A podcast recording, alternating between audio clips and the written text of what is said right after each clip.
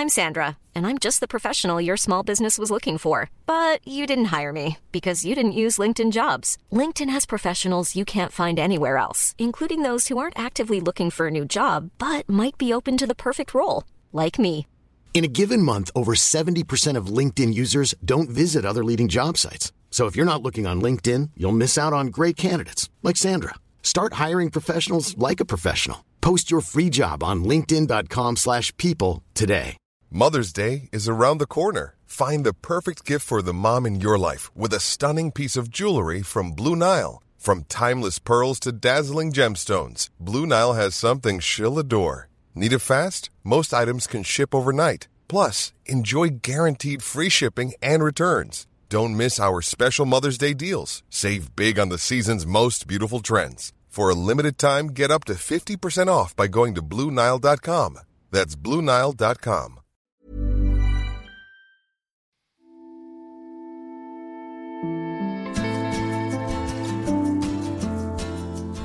I'm John Ellis And I'm Rebecca Darst. from The Recount and iHeartRadio. It's the News Items Podcast. Every Monday through Thursday afternoon, we bring you news items from three major storylines disrupting modern life a world in disarray, the financialization of everything, and advances in science and technology. And sometimes we talk politics, which we will today. Today we have three news items, and then after the break, an interview with Lieutenant Colonel Brandon Newell. First, JP Morgan Chase CEO Jamie Dimon sent out his annual letter to shareholders, and it says FinTech and Big Tech are here big time. Then we'll discuss a Thomas Edsall piece in the New York Times that looks at demographic changes in the electorate and specifically addresses the perception of many white voters that they are on their way to minority status. And lastly, Peter Thiel rails against Bitcoin, China, and TikTok. After the break, we'll have an interview with Lieutenant Colonel Brandon Newell, director of the Naval X SoCal Tech Bridge, about the future of 5G. And as usual, we'll close with important headlines from the world of science and tech. All right, let's get to the news items. First, in our financialization of everything storyline, Jamie Dimon warns that fintech's challenge to traditional banking needs to be taken seriously. Quote, banks have enormous competitive threats from virtually every angle, Mr. Dimon wrote in his long but informative letter to shareholders. Rebecca, what do you think? Well, you know, it was interesting. He acknowledged what many have predicted for years, if not decades, which is that computer programmers would completely take over the world of finance, completely poach it and take it for their own. And whether you think that uh, traditional banking and financial services has been slow to respond, I don't know, but he's certainly acknowledged that it is. Uh, that fintech has been has been quick to win market share by simply being more nimble than traditional banks which are heavily regulated and often hamstrung by bureaucratic processes and stagnant corporate cultures. Right. He did devote a great deal of attention to the fact that US banks have become much smaller relative to the US financial market,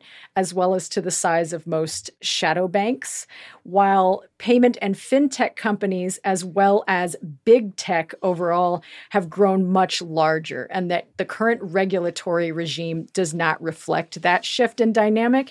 He lists uh, 10 or 11 areas where banks are extensively regulated here in the US, whereas tech firms simply are not. I mean, he mentions that banks have higher capital requirements, they have liquidity requirements, they have to buy FDIC insurance, whereas, you know, just to give you a few examples, I mean, fintech or non-bank actors have lower capital requirements. They they have no liquidity requirements. They are not required to buy FDIC insurance uh, at all. They don't have the same kind of know your client anti-money laundering provisions that U.S. banks are held to. So.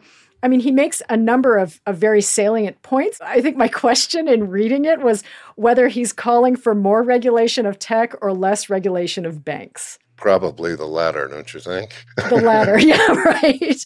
There are a couple of risks that he's highlighting here, right? You know, one is the competitive risk posed to big banks, but then there's systemic risk caused by the fact that so many of these major players who are moving into financial services uh, away from traditional big tech. Uh, tech enabled applications are not regulated in the same way, and that could potentially pose a systemic risk to the broader US economy. Yeah, that's a real risk, right? It is. I mean, we've seen, you know, tech powered financial volatility multiple times in recent years. I mean, you see you see flash crashes that can take out a market maker. You see, I mean, even just in the in the past, you know, few months. I mean, you've seen what happens when online traders can you know, blow up their own accounts. I mean, what what are the exposures? Who's on the other end of some of those trades? I mean, that's you don't get a lot of visibility to that when you're dealing with tech companies that a are not regulated, maybe have a kind of uh, you know have a startup mentality. would you put your I mean, would you put your your 401k in the hands of a of a startup run by you know 22 year old Mark in a hoodie? I don't know. I, I would not. I would not be inclined to, but you know. I'm just not. Uh, I'm just not with it. Maybe I don't know. All right, let's uh, let's move on. Yes. Okay. Let's dive into the electoral politics basket for our next news item. According to census projections, the U.S. will become majority minority by the year 2045. Thomas Edsall writes for the New York Times that in a diversifying America, Biden and the Democrats have a tough balancing act on their hands.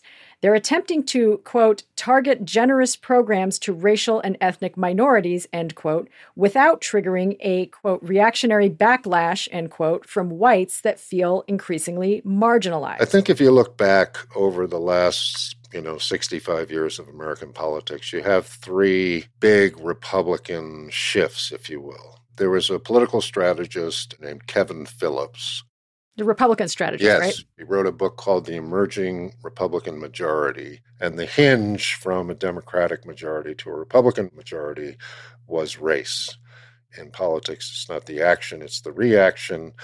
The reaction to Lyndon Johnson's Great Society and the package of civil rights legislation that he was able to get passed created a backlash, a huge backlash that led to Nixon's election and eventually led to Ronald Reagan's landslide victories in 1980 and 1984. Um, since then, race has been a central fact of American politics and has driven much of the quote cultural fault line then you get to the election of Obama in 2008, 2012. Race is boiling underneath, but it's not part of mm-hmm. mainstream mm-hmm. media coverage. But race came back into play big time in 2016, less on a black white than on the immigration issue, uh, which mm-hmm. Trump very successfully exploited. And that has led to the current situation, which is that the Republicans command about I would say 45% of the electorate. Democrats probably 47 or something like that, but it's very evenly split. And so the Republicans are not going to get to 50 unless they turn out every single last one of their voters.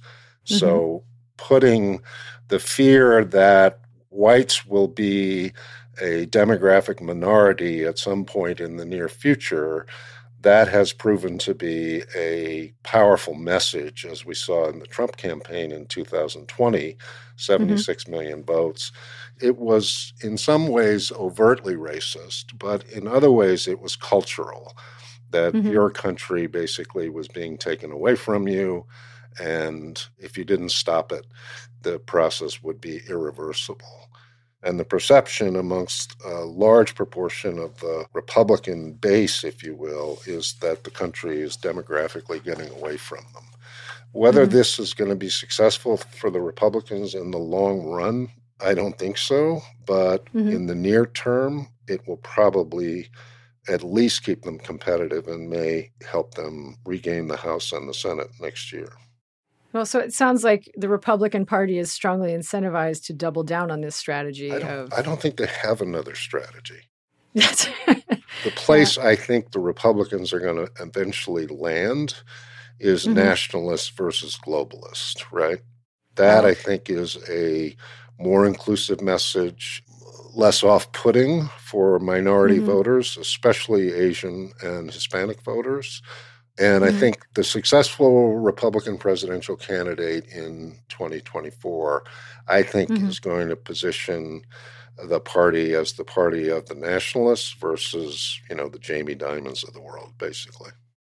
It's funny you talk about uh, you know this political model of the action and the reaction, but then there's the reaction to that and the reaction to that. It's like you're, you're constantly reaching this kind of uh, Nash equilibrium of political outcomes. I think, and it's uh, I guess time is gonna time is gonna tell where this goes. Yeah, time will tell.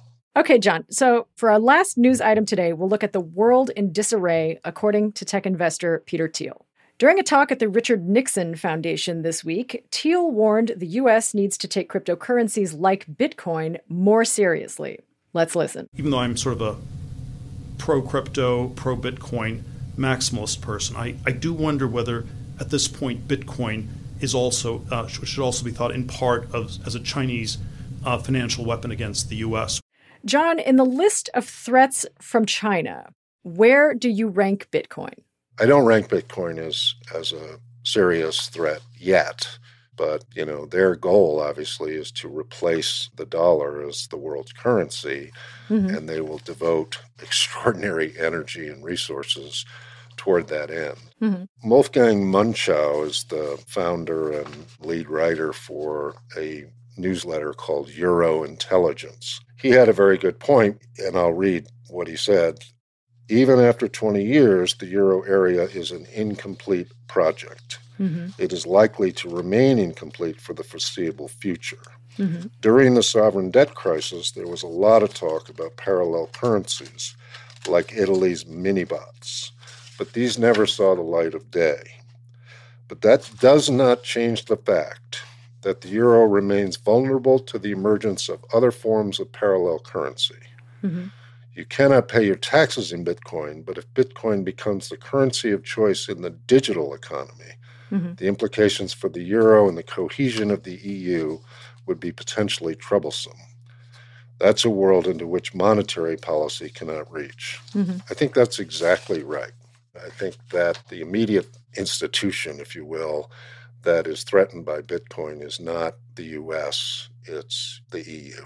That's an interesting point, and it reminds me of how you know when you talk to Bitcoin adherents, you will hear an argument that is often brought up is that Bitcoin has no intrinsic value, but neither does any fiat currency. It only has value because authorities say that it has value, and it's a completely arbitrary measure. But what case does Peter Thiel make for China's use of Bitcoin as a geopolitical weapon against the US? You don't take down something like the US dollar, you know, all at once, right? You chip mm-hmm. away at it. And so the Chinese have introduced a digital currency, which they hope will be used by other countries in Asia and will be adopted again and again and eventually be competitive with the dollar in that region of the world. Another weapon would be to get behind Bitcoin mm-hmm. and try to push as much of the digital economy into virtual cur- or cryptocurrency, mm-hmm. thus further undermining the US dollar. I mean, I don't think Thiel's wrong. I think it's just there's the sort of the faster filer thesis, which is that everything happens so quickly that you've forgotten about it the next day. Everybody is, is sort of extrapolating what Bitcoin means for fiat currencies. That's a story that's going to play out over a relatively long period of time. And, you know, if, if you're the Chinese, you say we're going to do digital currency that to the degree that we can support Bitcoin and that undermines the US dollar, good. And that's a wrap on our news items for today. But we still have your conversation with the director of the SoCal Tech Bridge. That's right. The SoCal Tech Bridge is the U.S. military's very own Silicon Valley. I talked to Lieutenant Colonel Brandon Newell, its director, about 5G, global alliances, and more. So we're going to take a quick break and then hear my conversation with Brandon.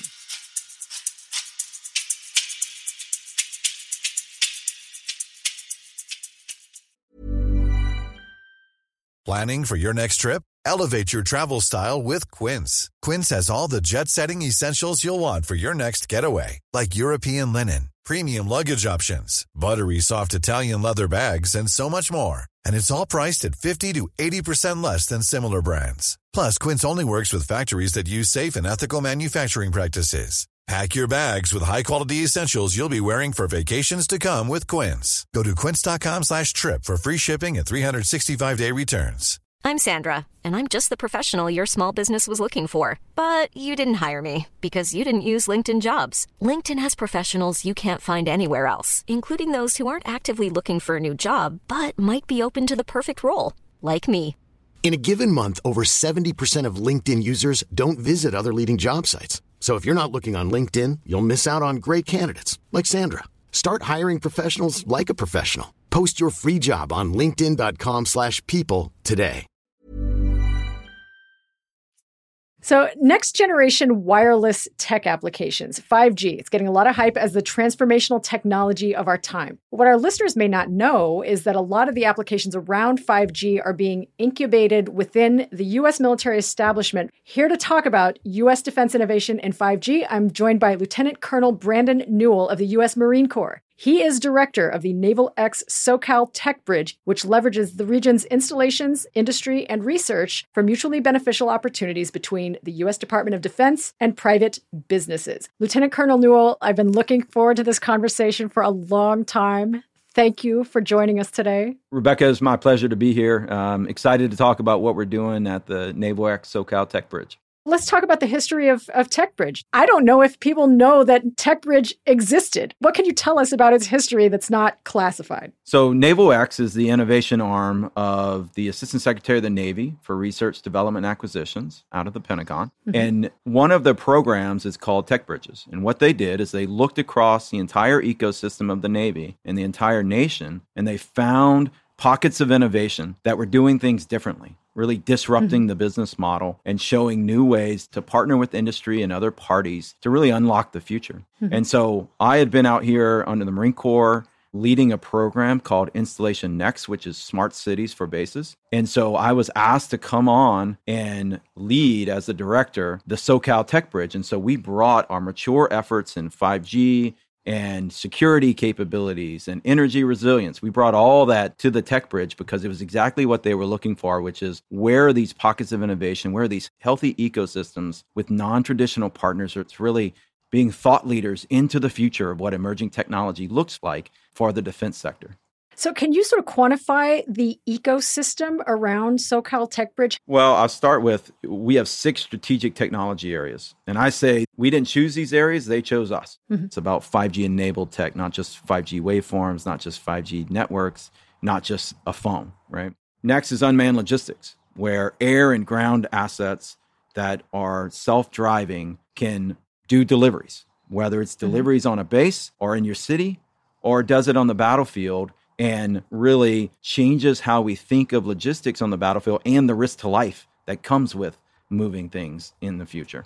Counter intrusion. Think security systems, sensor suites that do mobile edge compute and computing on the edge that are tied into cellular and really showing across all these threat vectors, not just a single ground perimeter but we bring in counter drone, we bring in maritime. Our fourth area is advanced manufacturing. Mm-hmm. Then we get into energy resilience, so renewables and microgrids and electric fleets and charging infrastructure. And our final one is drone traffic management. And so we have strategic partners in each of these. We have partners and stakeholders across Department of Defense, and then we have equities that are in other agencies and even in industry for each of those as well. For our listeners who may not be total experts on 5G, help us understand the significance of 5G and why it presents a potential security risk. What we're trying to show people is that it's not about a waveform, it's not about just your cell phone working better or you downloading movies quickly. It's about this Internet of Things unlock that's going to come into this ubiquitous network.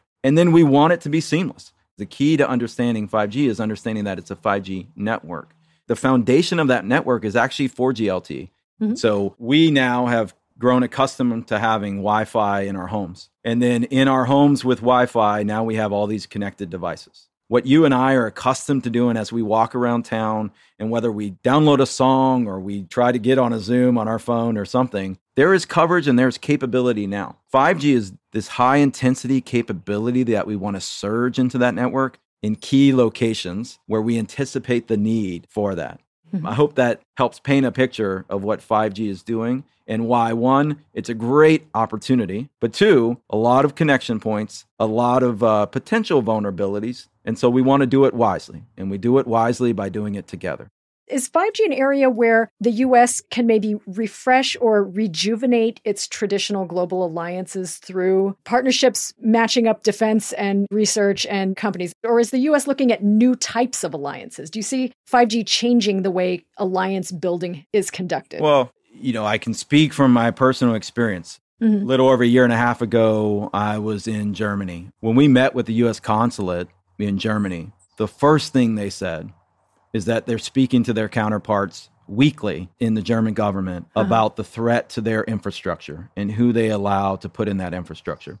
Right. And so, you know, on a personal level, it was very clear that this is an international issue. Mm-hmm. This is an issue about our allies. And it's not just about us being secure in the US, but it is mm-hmm. about our allies around the world recognizing the risks that are involved and intrinsic in a connected world. And so mm-hmm. we want front and center understanding how commercial networks are transforming mm-hmm. with 5G. We want to understand how they do that securely and effectively. And the only way you understand that complex world is by stepping into it. Mm-hmm. And that's what's so important about what we do here at the Tech Bridge, Naval X. We step into that world. Mm-hmm. We aren't just doing it in a lab at a research facility. We aren't just doing it in one off contracts. We're really trying to do it in a collaborative market. All right. So, a final question What 5G application is going to blow our minds before the end of the year? Or, you know, before the end of next year, let's say just within the foreseeable future, like how are our minds going to be blown by 5G in ways that we have maybe not fully appreciated yet? Well, let me just point to what I'm so excited about. When we've talked about 5G, but it's really about 5G enabled tech and mm-hmm. we're doing connected vehicles. So we have unmanned vehicles, self driving on the base today, doing package delivery. Mm-hmm. And then we're moving the gigabits of data mm-hmm. that are coming off that vehicle. We have to move that to the cloud. We're leveraging 5G for that. We have an energy communications pilot where we're allowing our energy and water ops center to reach through the cellular network to touch mm-hmm. their solar fields and actually that's curtail crazy. the energy that's coming off. That's something that we're building out right now. We have so many capabilities into electric mobility. In June, we're, we're holding an electric mobility symposium showing that renewable energy and microgrid and charging infrastructure mm-hmm. and electric and autonomous platforms that then go out and move people, they move goods, and they move power. All of that is here, it's ready. The markets need to be unlocked, and the connectivity that you need for those types of capability we believe cellular does that. And so we're just seeing that it's a huge unlock to so many markets that we care about both here in the States and you know potentially keeping Marines out of harm's way on the battlefield. It's just a great opportunity. We're very excited about it. Lieutenant Colonel Newell, I think the future is something is really something to be excited about. Thank you so much for making it happen. Thanks, Rebecca. I really enjoyed it.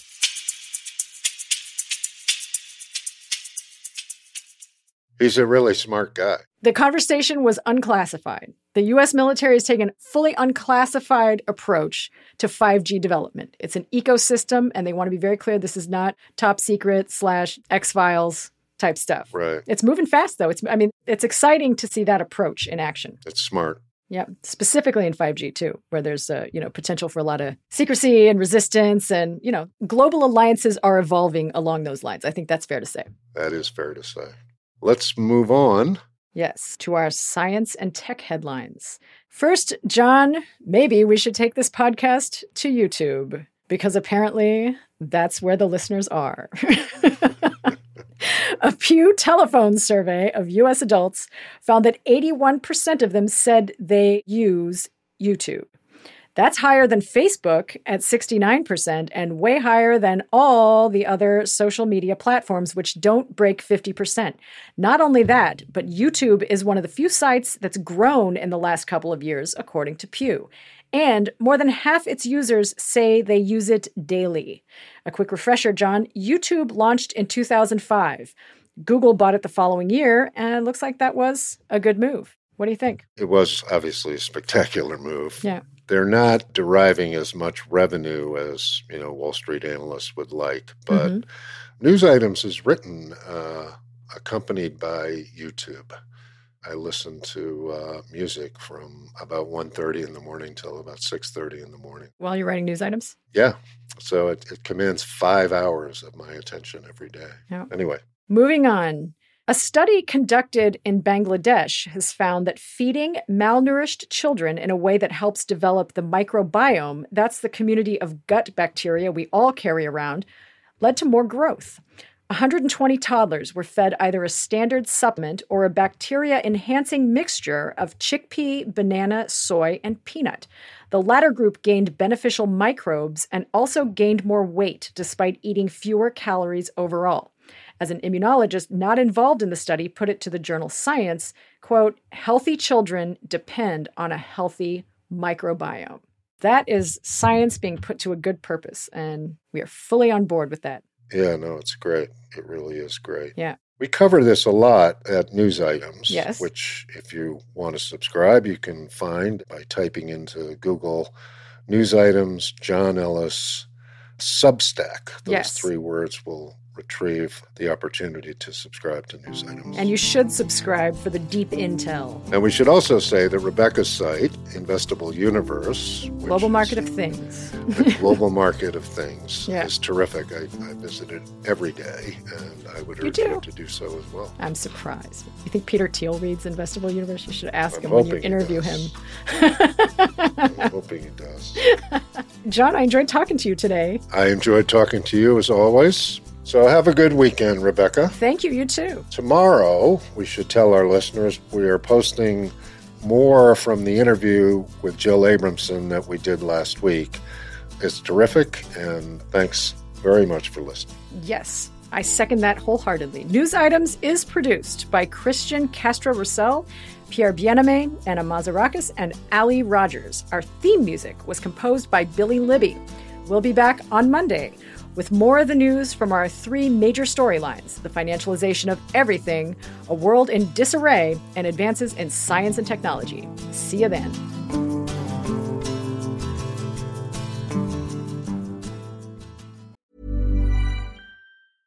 Normally, being a little extra might be a bit much, but not when it comes to healthcare. That's why United Healthcare's Health Protector Guard fixed indemnity insurance plans, underwritten by Golden Rule Insurance Company, supplement your primary plan so you manage out of pocket costs. Learn more at uh1.com. Even when we're on a budget, we still deserve nice things. Quince is a place to scoop up stunning high end goods for 50 to 80% less than similar brands. They have buttery soft cashmere sweaters starting at $50 luxurious Italian leather bags, and so much more. Plus, Quince only works with factories that use safe, ethical, and responsible manufacturing. Get the high-end goods you'll love without the high price tag with Quince. Go to quince.com/style for free shipping and 365-day returns. 2% of seniors reported using Snapchat, John. I don't believe that. Somebody trolled Pew. Seniors don't use Snapchat. Come on.